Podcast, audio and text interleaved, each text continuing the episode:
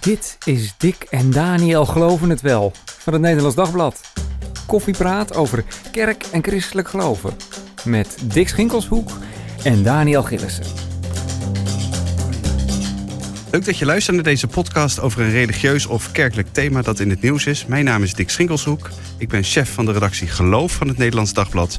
En tegenover mij zit eigenlijk zoals altijd Daniel Gielissen. Adjunct, hoofdredacteur van onze mooie krant. Maar vooral iemand die ook ontzettend veel ervaring heeft met religiejournalistiek. En onze gast vandaag is David Wertheim.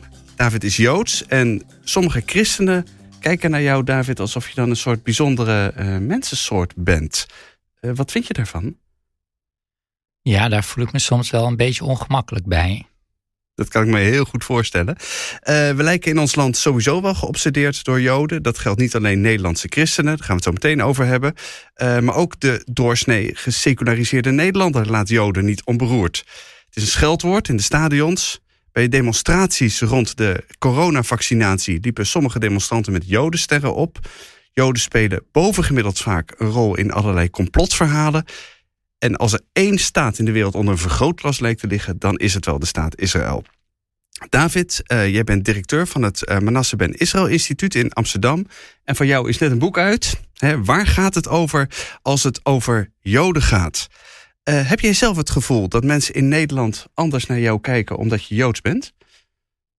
Dat verschilt. Um, soms wel, soms niet. Ik denk soms wel dat als mensen mij kennen en dan, nou ja, mensen hebben al heel snel een vermoeden dat je Joods bent als je David Wertheim heet. Mm. Um, de naam zegt dan al Dus wat. ik denk dat mensen dat al vaak denken. En ja, het is natuurlijk heel moeilijk in te schatten uh, voordat je iemand echt ontmoet. Uh, ja, of ze daar bepaalde ideeën bij hebben van tevoren. Maar um, ik heb wel gemerkt dat op sommige plekken dat, ja, uh, en, en zeker in de christelijke wereld, dat, dat, dat, ja, dat wel iets bijzonders aan je gevonden wordt. Ja, wel verschil inderdaad tussen die christelijke wereld en de gewone wereld, bijna zeggen. Maar er zit wel verschil in. Ja, ik denk wel dat daar verschil in zit. Bijvoorbeeld, uh, uh, ik was dan uh, bij Ajax op de tribune. En nou ja, daar roepen ze ook de hele tijd Joden, Joden, Joden. Ja, wie niet springt, die is geen Jood, hè? Ja, uh, precies. Bij Ajax, ja. uh, en, en bij Feyenoord wie niet springt, die is een Jood. Ja, en dan gaan ze allemaal springen. Ja. Uh, maar ja, dat, dat, dat, dat ik dan toevallig een Jood ben, dat zegt ze daar niet zo heel veel. Want ze zijn vooral bezig met de tegenstander. Ja. En met springen.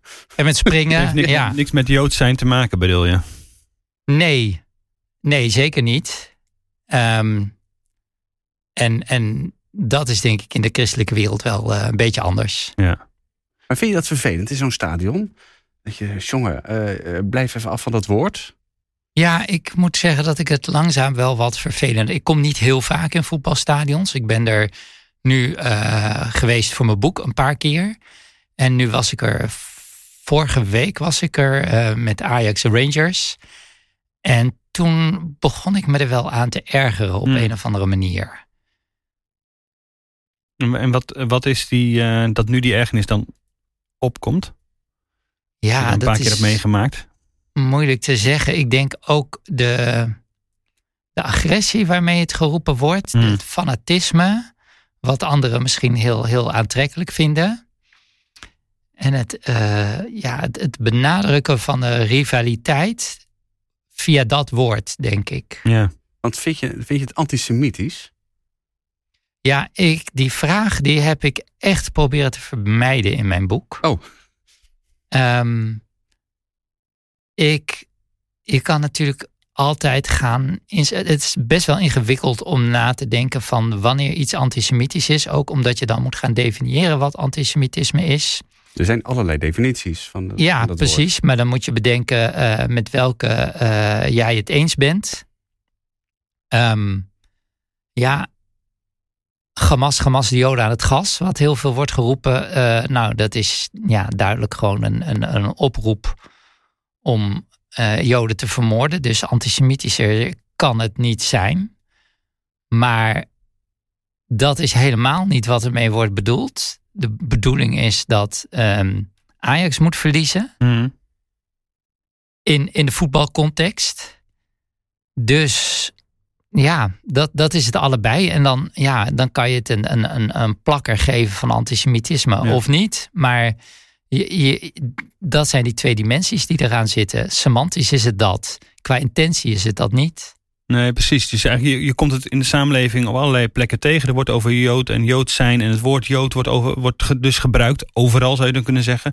Tot met inderdaad de stadions toe. Maar het heeft er niet in alle, alle gevallen eigenlijk mee te maken. En er wordt ook niet Nou altijd ja, som- bedoeld. soms natuurlijk wel. Maar ik had heel erg gevoel met het schrijven van dat boek. Dat als ik me de hele tijd ga afvragen van vind ik dit antisemitisch of vind ik dat niet. Mhm. Dan is dat meer een vraag van eh, veroordeel je het of veroordeel je het niet.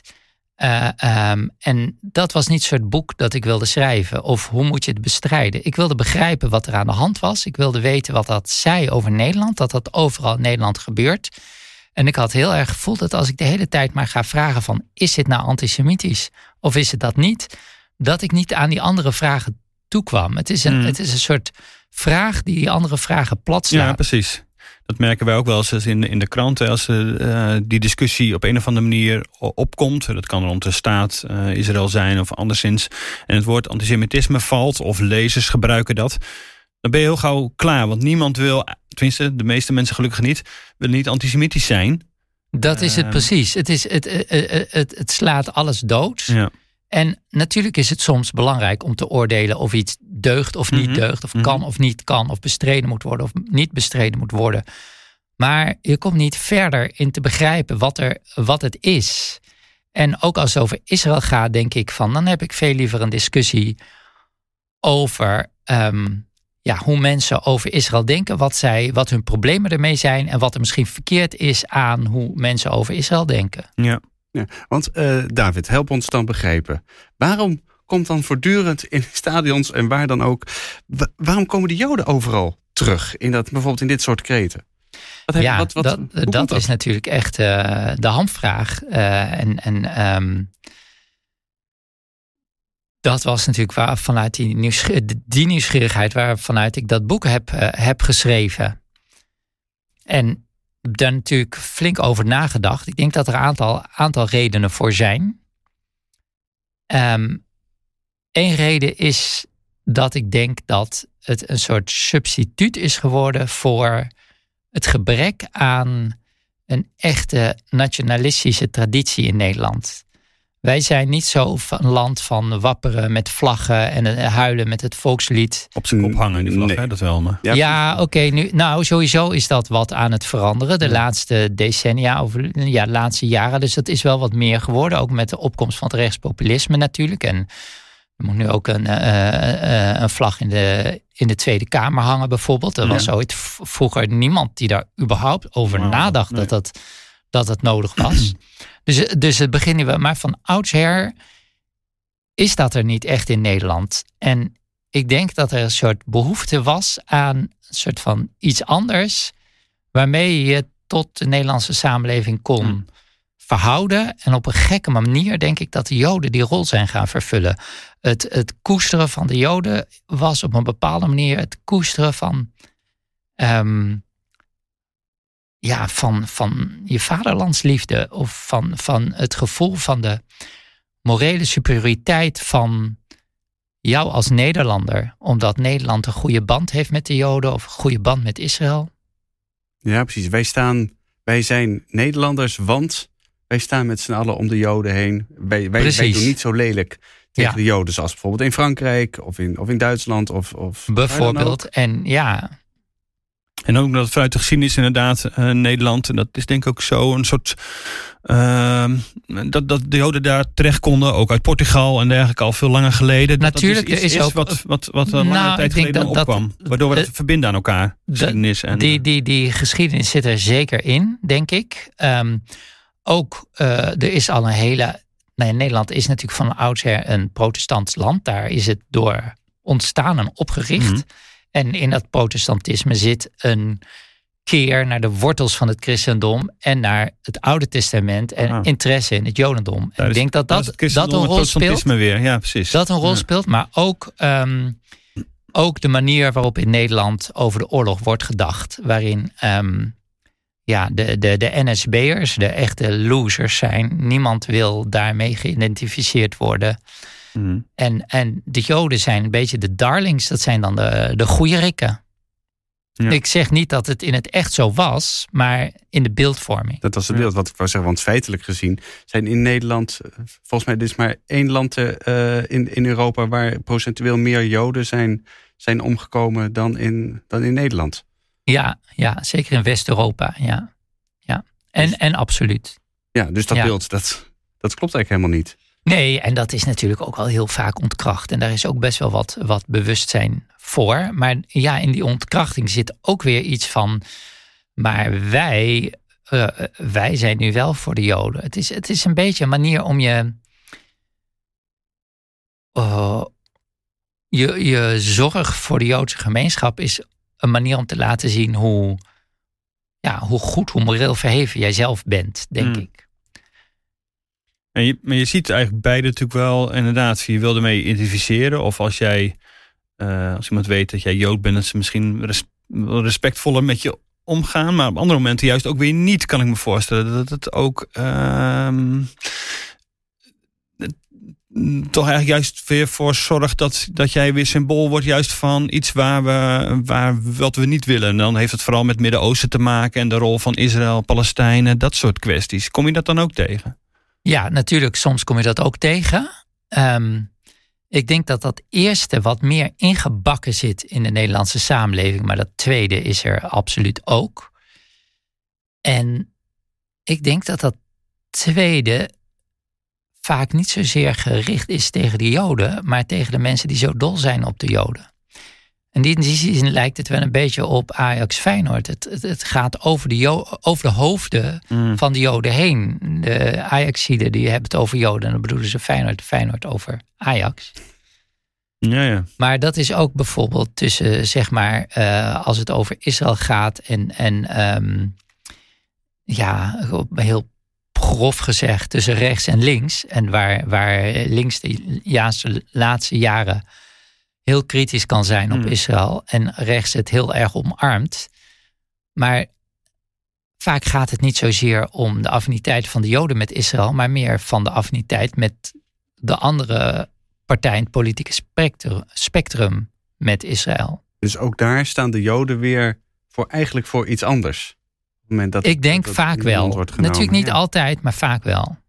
Ja, want eh, je schrijft ook over Dries van Acht. Mhm. eh, die natuurlijk ontze- ontzettend druk heeft gemaakt voor de, over de Palestijnse zaken. Ja, Heel kritisch geweest CDA-leider en premier eh, geweest. Precies, Ja. eh, oud-CDA-leider en premier. En, eh, en eigenlijk zeg je, ik bedoel, hij is daar zo... Als ik je te kort door de bocht samenvat, corrigeer me. Maar hij is daar zo ontzettend bij betrokken... omdat hij zo ontzettend met de Joden bezig is.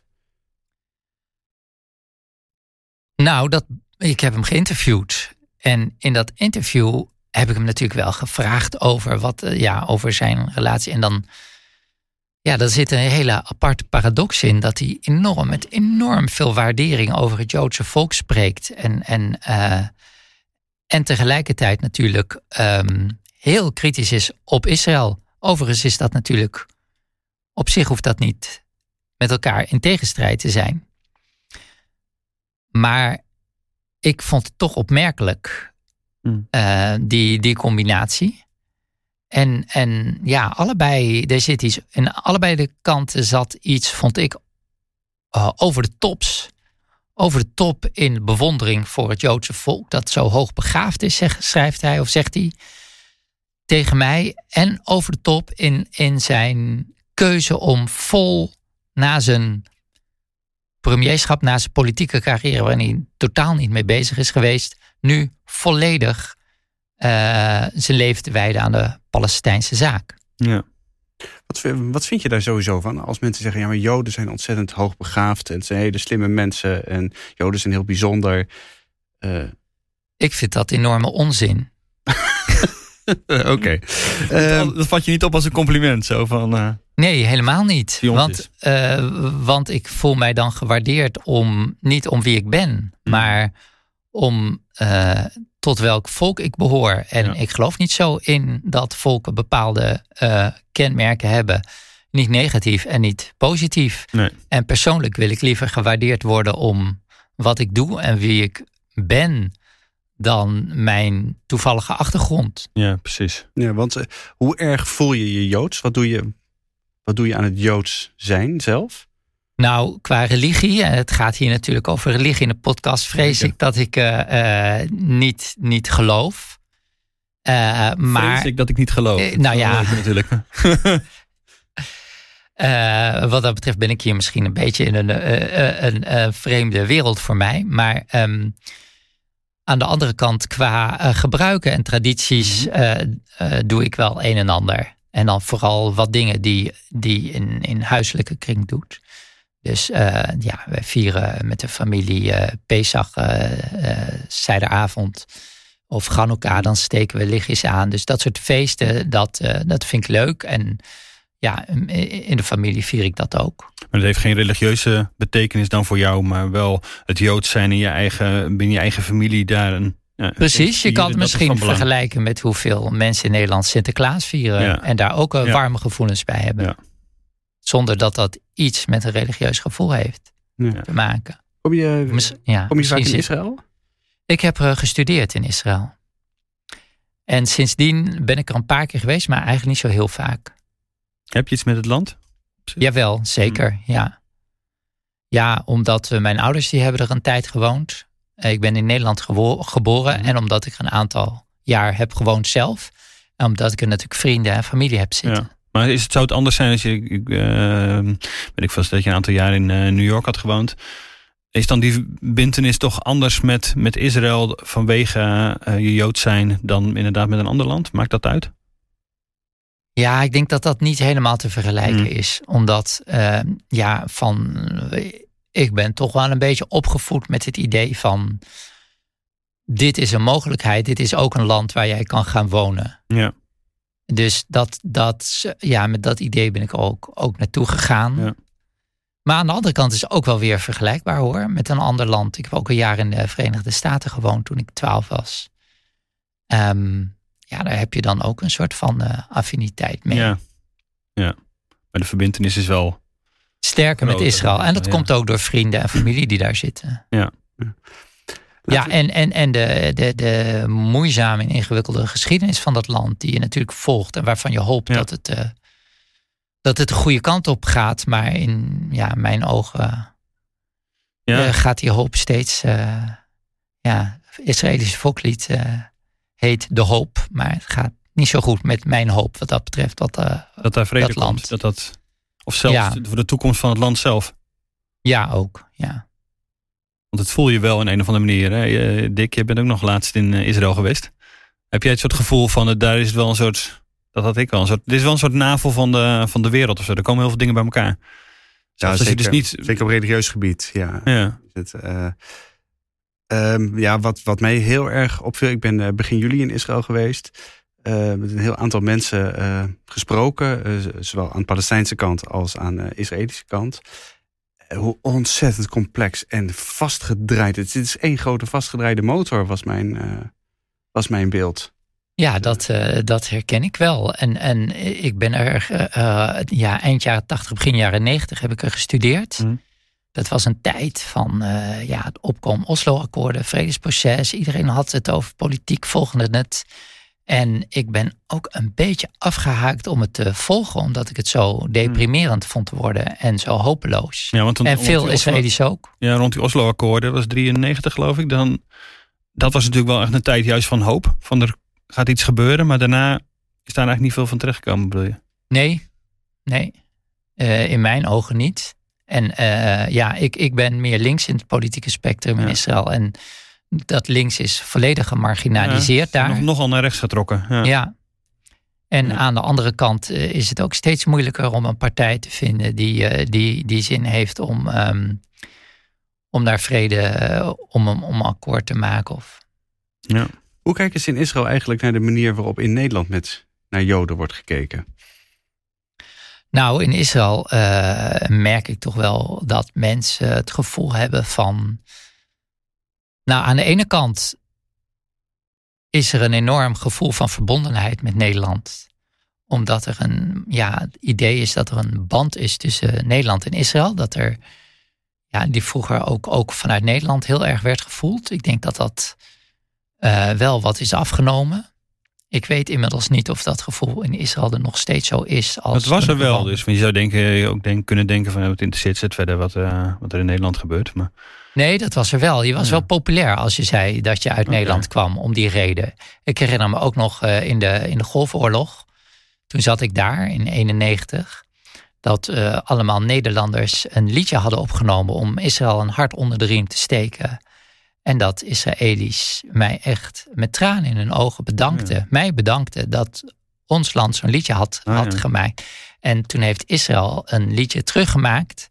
Met eh, volgens mij toch artiesten die ietsje meer naam hadden in Israël dan de artiesten die het liedje in Nederland hadden gemaakt voor Israël. Ja. Dus, het is echt Dus daar, daar merkte je aankwam. dat Ja, heel precies. erg, ja. Ja. Ja. Laten we naar de, eh, naar de Nederlandse christenen gaan. Ehm, want daar speelt nog iets anders mee. Eh, je hebt er voor je boek verschillende gesproken. Ehm, wat, wat, wat viel je vooral op? Nou kijk, ik, die christelijke wereld, als je daar niet uitkomt, dan is dat best wel eh, een, een, een bijzondere eh, wereld. Die, eh, ja, die, die voor de mensen die erin zitten, is het helemaal gesneden koek. Maar voor daarbuiten is het echt heel, heel anders. Het, het, het viel me bijvoorbeeld op, ook in de redactie van, van het boek, dat ik bepaalde dingen moest uitleggen waarvan ik zelf al dacht van, nou, dat moet de lezer toch wel weten. Bijvoorbeeld eh, de bergreden Mhm. noem ik ergens. Ja, dan moest ik wel even uitleggen wat, wat dat was. Ehm, Dat hoef je deze podcast voor de ik helderheid denk dat ik het hier niet hoef uit te leggen, ja. Nee, hoewel. hoewel eh, je, je weet niet wie er allemaal luistert. Hè? Nou, dan gaan we het toch even uitleggen, de Nou, ik, bergreden. kan, ja, ja. ik kan wel zeggen hoe het erin voorkomt. Er is Ja. iemand en die, eh, eh, eh, die zegt: eh, ik, ik ga naar een, po- eh, een demonstratie van christenen voor Israël. Mm. En ik spreek daar iemand en die zegt van ja, eh de Joden die hebben dat in Israël helemaal verkeerd aangepakt. Mhm. Dus ik denk, oh, is dit dan iemand die kritisch is op de Israëlische eh, politiek? Nou, zei hij, in bijbelse tijden hadden ze die Palestijnen er al uit moeten Ja. rammen. Ja, dat ging even precies de andere kant op. Ja. Ja. En toen eh, eh, eh, schreef ik op van, ja, ik had hier met de bergreden terug kunnen slaan. En dat grapje, wat ik zelf een leuk grapje vond, daarvan dachten ze, mijn redacteur, van dat, dat begrijpen ze niet. Nee. Als de lezer. Maar ik heb er de vredelievende bij, eh, bergreden van gemaakt. Ja, precies. Zodat duidelijk is dat we de, die woorden van Jezus over. eh, eh, want welke, welke link wilde jij leggen? Nou ja, daarin zegt Jezus, ik hoop nu trouwens dat ik het wel goed zeg, Ja. dat, dat eh, als je geslagen wordt, dan keer je de andere wang toe. Precies, ja. Ja. De vijand liefhebben, de Ja. tweede mijl gaan. Ja, Ja. Nee. En dat is niet de Palestijnen eruit rammen, volgens mij. Nee. Dus je stond ook wel even met je oren te klapperen daar eh, dat het gezegd werd. Ja, wel een beetje, ja. Ja. Want Christen voor Israël is een organisatie die in, in onder christenen redelijk bekend is, maar die, die daar ja, die hard achter Israël staat, zoals ze dat zeggen. En het eh, vanuit een christelijke motivatie eh, steeds daarvoor opkomen. Ja, en nou ja, ik ben naar een paar dingen van ze gegaan. Ja. Of ja, eh, soms ook vergelijkbare organisaties. En ik was echt verbijsterd van hoe groot dat was. En hoe onbekend dat is in Nederland. Bijvoorbeeld het Holland Koor. Dat is een koor dat, dat, dat zingt om de Joden een hart onder de riem te steken. Dat is een gigantisch koor. Had er, dat- jij had er niet van gehoord. ik had er nog nooit van gehoord. Maar zij vertelde dat ze hadden opgetreden in Carnegie Hall. Mhm. Eh, en gingen optreden in de Knesset. En eh, ja, dus eh, ja, ik heb, ik ben mee, ik heb me aangemeld. Ik heb meegedaan met de repetitie. En hoe En vond je met- dat? Ja, fascinerend. Fascinerend. Ehm, hoe eh, vooral eh, het, het praten met de mensen daar, hoe, hoe hun ogen gingen glimmen om daarmee bezig te zijn. En, en eh, iemand die kwam, die, die, die, mensen kwamen echt van heel ver weg. Die, die, die moesten misschien wel vier uur reizen om zo'n repetitie van het koor bij te wonen. Hadden er alles voor over. daar. Ja, en wat voor mij, ik, ik, ik heb wel in amateurorkesten gespeeld. Maar dat zo'n repetitie dan begint met een preek van een dominee, dat was voor mij ook heel, heel verrassend. En jij was dan als Jood daar, dus dat vonden ze waarschijnlijk, gok ik, fantastisch. Ja, ja, mensen wilden heel graag met me praten. Dat vonden ze heel leuk, ja. Wilt je ook bekeren? Nou, dat was heel interessant. Dat, eh, eh, dat vroeg ik. En zij zeiden nee, dat doen wij niet. Maar wij denken wel dat als wij getuigen van ons geloof, dat dat vanzelf zal gaan. Dan zal God ervoor zorgen dat, Mm. dat, dat, dat jij wel een keer eh, tot Jezus komt. En, deed het iets met je? Nee, nee, sterker nog. Bij mij werkt het een beetje averechts. Hmm. Als ik eh, bij dat koor allemaal liedjes over Jeruzalem zong de hele tijd. En de hele tijd met die joden bezig was. Dacht ik, ja, ik kan me voorstellen dat je toch op een bepaalde manier een beetje eh, irritatie gaat voelen naar die joden toe. Omdat ze niet meewerken. Nee, nee, nee. Dat de hele tijd dat ophemelen van dat, eh, van dat volk. Van dat stel ja, stel je ja. voor dat, dat eh, ehm, weet ik veel, dat, dat er een of andere club is die de hele tijd maar roept van hoe fantastisch de Portugezen zijn. Dan ga je toch ook op een gegeven moment hekel aan die Portugezen krijgen. Tenminste, ja. Maar Wat zit erachter, zeg maar? Denk je dan van waarom eh, daar lofliedjes continu opgezongen moeten worden, zeg maar? Ja, ja, gewoon een soort van basale of, of ja, irritatie die, Ja. die het bij mij opwekt. Maar daar, daar bij die als- mensen niet hoor. nee, ik wou zeggen. Bij jou als Jood eh, riep het al irritatie op, maar juist bij deze groep, christenen die helemaal in zijn, into Israël zijn, zeg maar, was het juist mooi. Omdat, Ja, die vonden het heerlijk. Ja. Waar, waar, komt dat, waar komt dat vandaan? Ik bedoel, ik, bedoel, ik kom ook het is uit het christelijk nest. Ik kan, me er, ik kan me er iets bij voorstellen. Maar ik ga toch aan jou vragen. Waar, waar, Nou, wat, wat gebeurt er dan? wat, wat eh, ik heb natuurlijk met verschillende mensen gesproken en er zijn verschillende redenen. Maar daar voelde ik heel erg dat mensen in, eh, in Israël en ook wel in de lotgevallen van het Joodse volk zagen zij de hand van God. En zij hadden het gevoel dat er een ehm, dat zij getuigen mochten zijn van een echt wonder in het opleven van het Joodse volk dat altijd vervolgd is, dat dan toch op een bepaalde manier beschermd wordt, dat zich heeft kunnen oprichten in Israël. En zij zien de hand van God daarin. Ja, Ja. en als je, als je echt Gods werk ziet voltrekken op aarde, dan kan ik me voorstellen, als jij gelovig bent, dat dat een hele bijzondere ervaring is. En dat je er ademloos naar kijkt. Ja. En, en, maar is het voor jou een soort projectie op, inderdaad, weer, waar we het in, in het gesprek ook over hadden, dat je het soort projecteert op het Joodse volk, dat je denkt van ja, oké, maar ik wil Gods hand in de geschiedenis zien. En hier zie ik het gebeuren, dus dan ga ik me daar helemaal op storten. Nou, het is meer. Kijk, als niet-religieuze ziel eh, moet het dat wel zijn. Want ik. De, de, de he- hele concepten waar dit over gaat, over, over dat er een God is die iets doet en iets een bestemming heeft met de wereld, dat herken ik allemaal niet. En dan, ja, en dan, dan gebeurt dat ook nog via mij. Dus ook iemand die ik vroeg van, ben ik dan een soort van medium van God? En die persoon die zei, ja, dat, dat is, dat, je moet niet denken dat het zomaar iets is dat jij Joods bent. Nee, met Gods uitverkoren volk. Ja, Waar behoor je toe? Ja. En dat, dat, dat, al weet je het misschien niet, dan is dat wel zo. En dan moet je daar eigenlijk iets mee. precies. En, wat, eh, en, en, en zit daar dan ook die irritatie dat je bij jezelf denkt van oké, Ja, er wordt mij iets opgelegd wat ik zelf niet zo ervaar. En waar eh, dus inderdaad eh, men zegt, jij moet daar iets mee. Nou, de irritatie is vooral dat wie ik echt ben niet gezien wordt dan. Hm. Er wordt iets van mij gemaakt. een heilige bijna dus. Een beeld Ja, geschapen. ja, er zou je zit een met, soort heilige... ja, ja, ja. hm. Zonder dat ik er zelf... Ja, als ik er zelf in zou geloven, zou het misschien anders zijn. Heb je gezegd van uh, stop jullie eens mee jongens? Nee, Waarom? nee. Ja, het is een vrij land. Mensen mogen doen wat ze willen. Maar vind je dat? Zou je, En het, het had ook niet geholpen. Nee, Dat zag ik wel aan hun ogen. Ja. Nee, en, en nou ja, zoals ik dat. De, de, de- ja, sommige mensen die ik sprak, die maakten ook wel heel duidelijk dat wat ik daarvan vond. Ja, ik had toe. niet door wat, wat God met mij van plan was. Er gaat nog iets komen. Ja. Hoe dan ook. Misschien word ik wel, eh, kom ik wel ook wel tot Jezus. Het zat er dus ook nog wel ergens in. Er zijn ook veel christenen die de neiging hebben, dat is vooral een trend die we de laatste jaren zien. Het komt uit, uit, vooral uit de Verenigde Staten overwaaien. Om eh, Joodse gebruiken over te nemen. Om bijvoorbeeld zedemaaltijden te gaan vieren. Om eh, het christelijke paasfeest heel erg met Joodse rituelen te, te vullen. Om op de shofar, de, de ramshoorn, Mhm. te, te blazen. Eh, hoe kijk je daarnaar als, eh, als Jood, dat mensen dat doen? Best wel met verbijstering. Ja. Ehm, misschien als ik religieuzer was, dat ik dan toch meer het gevoel had van blijf van onze, onze eh, symbolen, van onze objecten, van onze rituelen af. Maar ja, op een bepaalde manier vind ik het ook een beetje gek als, als Joden dat doen. Ook al doe ik er soms zelf, zelf ook aan mee. Ehm, dus Maar je hebt niet zoiets van blijf van onze cultuur af. Dit is van ons.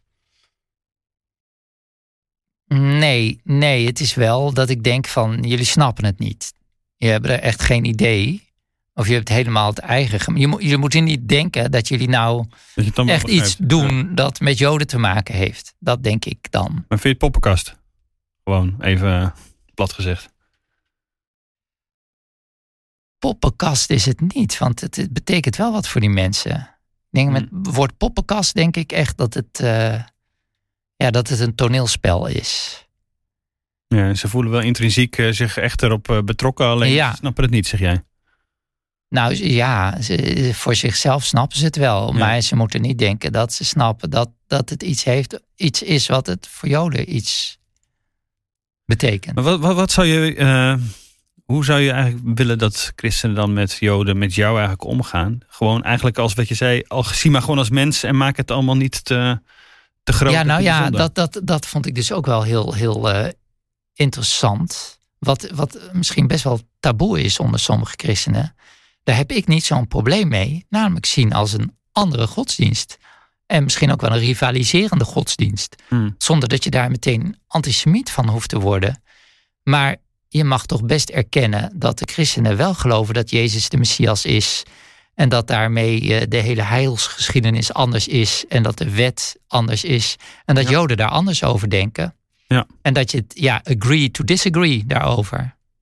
Maar, eh, maar dat is eigenlijk na de Tweede Wereldoorlog in de christelijke theologie afgewezen als vervangingstheologie. Ja. Eh, nou, dat, dat, dat kon er juist niet meer. Dat wilden we niet meer, want we dachten, maar dat leidt- leidt tot, tot, tot antisemitisme en heeft uiteindelijk tot de holocaust geleid.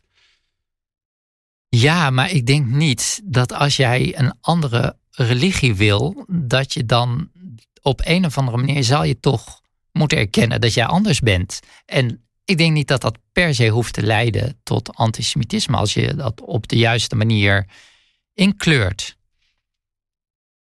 Eh, ja, Jodendom is ook niet positief over het christendom.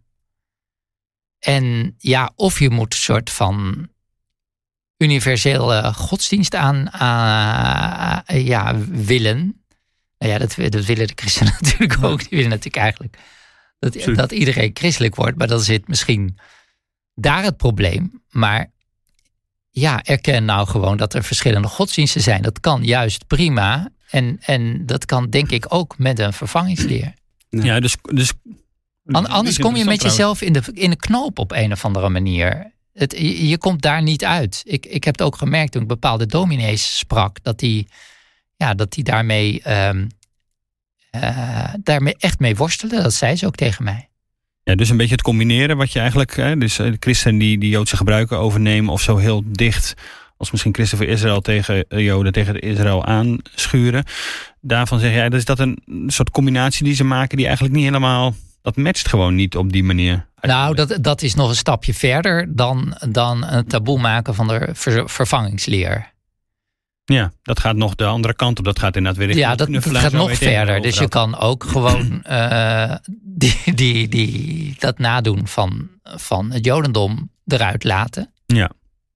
En dan kan je nog steeds tegen de vervangingsleer zijn. Dat is denk ik ook nog mogelijk. Ja, die zijn er eh, ook te vinden, denk ik, Zeker, christenen. zeker. Eh, We, ehm, we hebben gezien vor, vorige week, daar hebben we als krant ook over geschreven, dat de synode van de Gifmuurde gemeente, even David, ik weet niet of jij ongeveer weet waar de Gifmuurde gemeente zich als kerkverband bevindt, dus uiterst rechts in het Nederlands protestantisme. Die hebben vorige week vergaderd over hun houding tegenover de Joden tijdens de, de Tweede Wereldoorlog. Eh, de bekende SGP-voorman eh dominee Kersten, die eh, speelde daar zacht gezegd een wat dubieuze rol. eh en er kwam trouwens niet heel veel uit. Maar de protestantse kerk heeft bijvoorbeeld twee jaar geleden excuses gemaakt aan de Joodse gemeenschap. Voor de aarzelende rol van de kerken in de, in de Tweede Wereldoorlog. Verbaast het jou, David, dat dat in kerken nog zo ontzettend leeft? Nou, dat weet ik niet of dat zo verbaast. En, en, en um, een rekenschap geven van, de, van je eigen verleden. Hè, Vergangenheidsbewältigung, zoals de Duitsers dat geven. Ja, dat, dat noemen. die Duitsers dat toch mooi? Dat, ja. dat, dat, daar Ja. ben ik voor. Dat vind ik goed. Dus daar, daar zit ik niet zo mee. Dus het is, dat is, heeft dan meer te maken met dat je inderdaad... eh, Met je eigen, eigen geschiedenis, zoals we precies. nu ook roepen zijn om over de slavernij. Ja, excuses. Ik, ik, ik, ik vind het soms een beetje gratuit om dan nu Mm. officieel excuses te gaan aanbieden. Ja. Maar dat is meer mijn persoonlijke smaak. Ik heb het met al, al die. Ik, ik word altijd een beetje ibel van. Of het nou om de Joden gaat of om anderen. Het, heeft altijd iets, iets Mm. eh, oppervlakkigs, vind ik. Of, of, of iets gemakzuchtigs. En, en misschien ook niet zo nodig van mij. Maar andere mensen waarderen het misschien wel heel erg. Ehm, maar eh, je rekenschap geven van dat verleden vind ik heel, heel belangrijk en heel goed. Mhm. Is het trouwens de Tweede Wereldoorlog iets wat voor jou persoonlijk nog steeds vanuit familieervaringen en dergelijke misschien nog heel sterk leeft? Of dat je dat steeds Ja, ik denk dat dat voor Ja. iedereen is die Joods is en, en die in de familie daar ervaringen mee heeft. Ja. Ja. Het is ook iets wat dan dus niet weggaat, wat je elke keer als geschiedenis met je meedraagt. Ja, dat verandert per generatie. En, en ja, dat is steeds langer geleden natuurlijk. Ja. Ehm, en inmiddels begin ik ook alweer, eh ik ben 52, ook, ook alweer een beetje ouder te worden. Dus voor nieuwe generaties is het denk ik ook weer anders. Ja.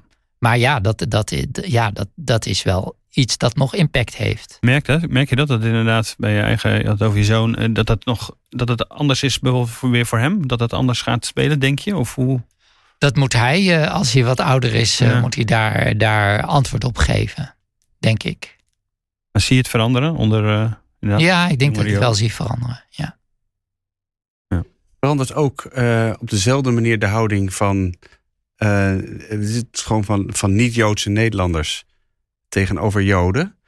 Eh, want Ja. ook voor hen geldt natuurlijk dat de Tweede Wereldoorlog steeds Ja. verder achter hen ligt. Ja, die zeker. herinnering vervaagt. We hebben steeds meer te maken met islamitische Nederlanders die daar weer op een hele andere manier in staan. Ik denk dat er heel veel is veranderd.